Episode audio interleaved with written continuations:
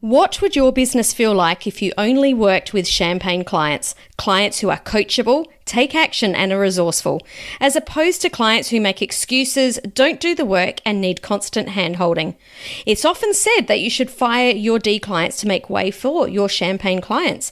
But what if, instead of firing clients, you could set the boundaries right from the beginning of your relationship and create champagne clients. Today, I'm going to explore why firing clients may be taking the easy way out. My name is Samantha Riley, and this is the podcast for experts who want to be the unapologetic leader in their industry. We're going to share the latest business growth, marketing, and leadership strategies, as well as discussing how you can use your human design to create success in business and life, inside and out. It's time to take your influence, income, and impact to the level you know you're capable of. Are you ready to make a bigger difference and scale up? This is the Influence by Design podcast. Welcome to episode 442 of Influence by Design. I'm your host for today, Samantha Riley. And today I want to talk about a topic that's been really pushing my buttons for a few weeks now. I have a very controversial take on a topic, and I've been seeing this particular topic popping up in quite a few groups that I'm in just recently. But before I do, I want to set some context around this topic. So, back in episode 416, if you haven't listened to it, go back and listen to it because I talked about attracting your champagne clients, and I call these your Bollinger clients as opposed to your beer clients. So, you know, your Bollinger clients or your champagne clients are the clients that you really love to work with. And then there's the beer clients, the ones that you don't love to work with so much. Your champagne clients or your Bollinger clients get results which means, you know, you as the coach gets to play a bigger game. They're resourceful. You're not hand holding them. They take action. They want results and they take responsibility for getting those results. They see you as an investment, not a cost. They pay on time and they refer other really amazing clients. As opposed to your beer clients, the ones who blame others for not getting results or they focus on the wrong things. They don't do the work. They don't value you. They don't pay on time. They don't refer. And, you know, those clients can really feel like a struggle when it feels like you're not being valued. Now, at some point, you will sign some of these clients. So in episode 416, I talked about how to attract more champagne clients so that you don't attract the, we'll call them the beer clients. But at some point, they will show up in your world. And right now, this is where I'm going to get a little controversial because what I'm seeing in a few, like I said, in a few groups is coaches proudly posting, Hey, everyone, give me a high five because today I sacked two clients. And everyone is posting, you know, good for you. And that's amazing. And yes, sometimes we do need to let these clients go. But in my opinion, this should be a last resort. Because what if these clients don't even realize they're not getting the results because of patterns they've been running? If you want to be an exceptional coach, and an exceptional business owner, what if you could train your clients not just how to get the results, but how to show up as a champagne client rather than just being an okay coach and firing them when it doesn't feel good and when they're pushing your buttons? What if you could help them to understand what it means to show up as a better client so they get better results?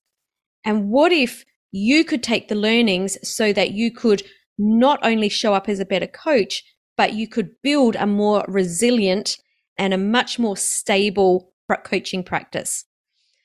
So, there are things you can do to set your clients up for success. So, let's dive in. I've got four points here. So, take note because I think that if you implement these in your business, you will feel a lot more comfortable in the day to day running. So, number one, educate your clients what to expect from you next. Now, I'm talking about this in the context of the beginning of a conversation with a new client. So, this is at the point where they're still a prospect and they're moving into the onto being a client.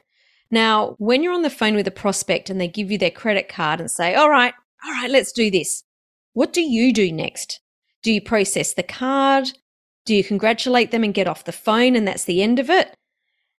Now, for you as the coach, you know what's going to happen next, but they don't. So, this is a huge opportunity for you to let them know how things are going to work. Now, when they're at the point that they're on the phone with you, this is where their new journey with you begins as a client. So once you congratulate them and welcome them aboard, now you can make them feel safe and say, hey, congratulations, here's what's going to happen next. What I want you to do right now is think about a time that you maybe handed a credit card over or gave your credit card number to someone on the phone or this has definitely happened to me. Put a credit card into a web form and sent off, and all of a sudden it's crickets. So maybe on a call, you handed the card over and then you got off the phone and you've got no idea what's happening. Or even worse, if you're putting it into a web form, there's not even a thank you page, there's no automated email. You know, and at this point, you think, oh my goodness, I'm such an idiot. I've just been scammed. Now, you may not have been, but that's the feeling that you have. And that's when buyer's remorse kicks in. So don't let this happen. Let them know, okay, so here's what's going to happen next. Well, as soon as we get off the phone, you'll receive an email. Click the link and join the Facebook group, or you'll find a calendar link to book in for your onboarding session. Let them know if they need to prepare anything for the next time you speak with them. Just remember, you know the answers to all of these things, but they've never experienced this before. So think about what would be going on in their head. You know, let them know things like the weekly posts that you want them to engage with. Tell them the days and times for the group calls and where they can find the link. So I've given you lots of ideas there. Don't give them all of this. Don't overwhelm people, but just let them know what the next two or three next steps are. Because here's the thing if your clients feel like they have no idea what's going on, they're going to get grumpy, they're going to get snappy, they may reach out and just say, hey, this isn't for me. So help them to feel safe by knowing what to expect next. Number two, have an onboarding document. A document, an agreement, whatever you want to call it. But before you do anything with your new client, go through this agreement with them. And this agreement will address two things. First, what can they expect from you? Now, this is setting the expectations for how you're going to work together and what they can expect. And second, you're going to talk about what you can expect from them. So you're really setting nice and tight boundaries right from the beginning. Now, this isn't a document that you just email through and let them read and, and sort of sign at their own will. This is actually something you go through together on your very first call. So you're having a conversation where they can ask any questions that come up, but also you can discuss these things and you're really asking them, does that make sense? Do you have any questions? Then they're signing that document. And at any time, you're able to go back and say, you know, if something comes up, hey, look, we talked about this here. This is a better way to work this so that we can work together in a better way.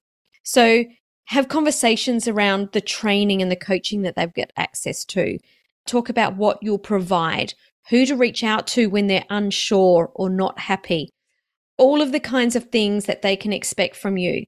Then you'll flip the conversation and share your expectations about them taking responsibility for their learning, for their implementation, let them know that they need to reach out if they have a question or if they're not happy about something so that you can right it. Talk about payments. It's important that they pay on time and talk about why. Just say, we don't want to be spending more time collecting payments. We want to put all of that time into serving you and making sure that you've got all the most up to date trainings. Talk about the terms and conditions of the payments of leaving the program. Having that conversation together is a really, really great way to start off the relationship. Number three, always help them get clear on the next step. So just remember your clients are going to get overwhelmed because they're doing something new. They've taken you on because they're not sure on how to do something. They need your help.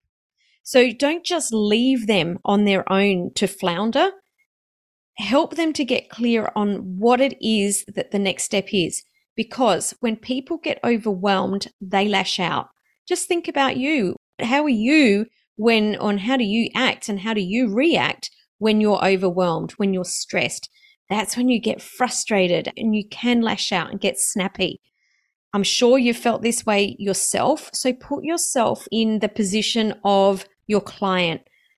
Put trainings in place or put coaching in place so that at different times of the coaching journey, you're not giving them the 200 steps to do something. You're just saying, this is the next step.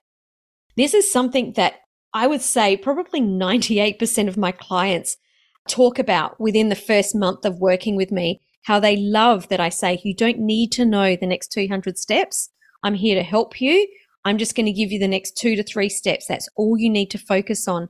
And they're always so relieved that someone has just helped them to get clarity so that they can move forward. Because, you know, when you're overwhelmed, it actually traps you, it stops you, it holds you back. So think about how you can help your clients just to get clear on the next step. Maybe there's extra group coaching calls or Q&A calls or one-on-one check-ins or text message check-ins. All of the think of all of the ways that you can help them to have an opportunity to tell you, I'm stuck. I need some help just so I can get clear on the next step.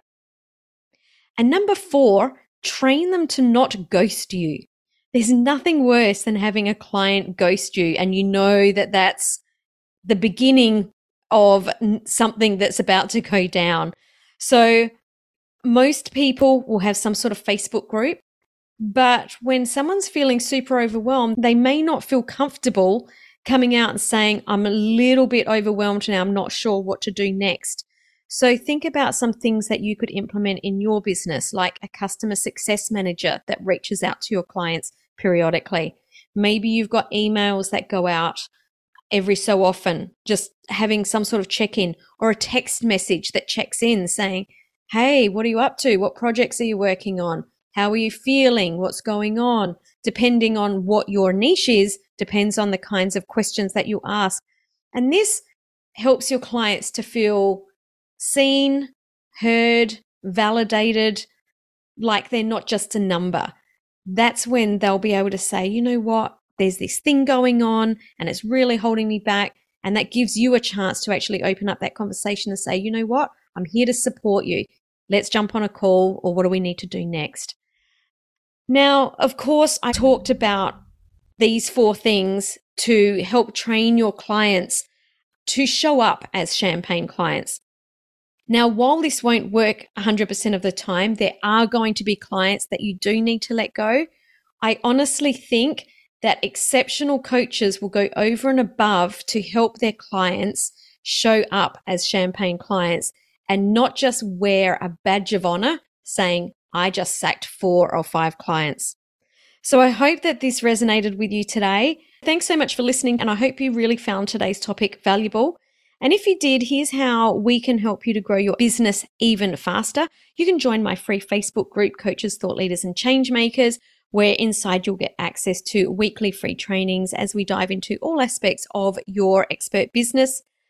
And if you want to be known as the leader in your industry, then I invite you to book a quick 15 minute influence audit where we'll work together to identify your current situation, immediate opportunities for growth, and we'll uncover the number one thing holding you back from not being booked as an industry leader and we'll develop a three step implementation plan to increase your visibility.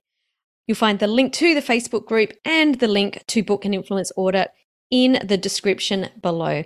Look forward to seeing you next week on another episode of Influence by Design. Thanks for joining me for this episode of the Influence by Design podcast. If you want more, head over to influencebydesignpodcast.com for the show notes and links to today's gifts and sponsors. And if you're looking to connect with other experts who are growing and scaling their business too, join us in the Coaches, Thought Leaders, and Change Makers community on Facebook. The links are waiting for you over at influencebydesignpodcast.com.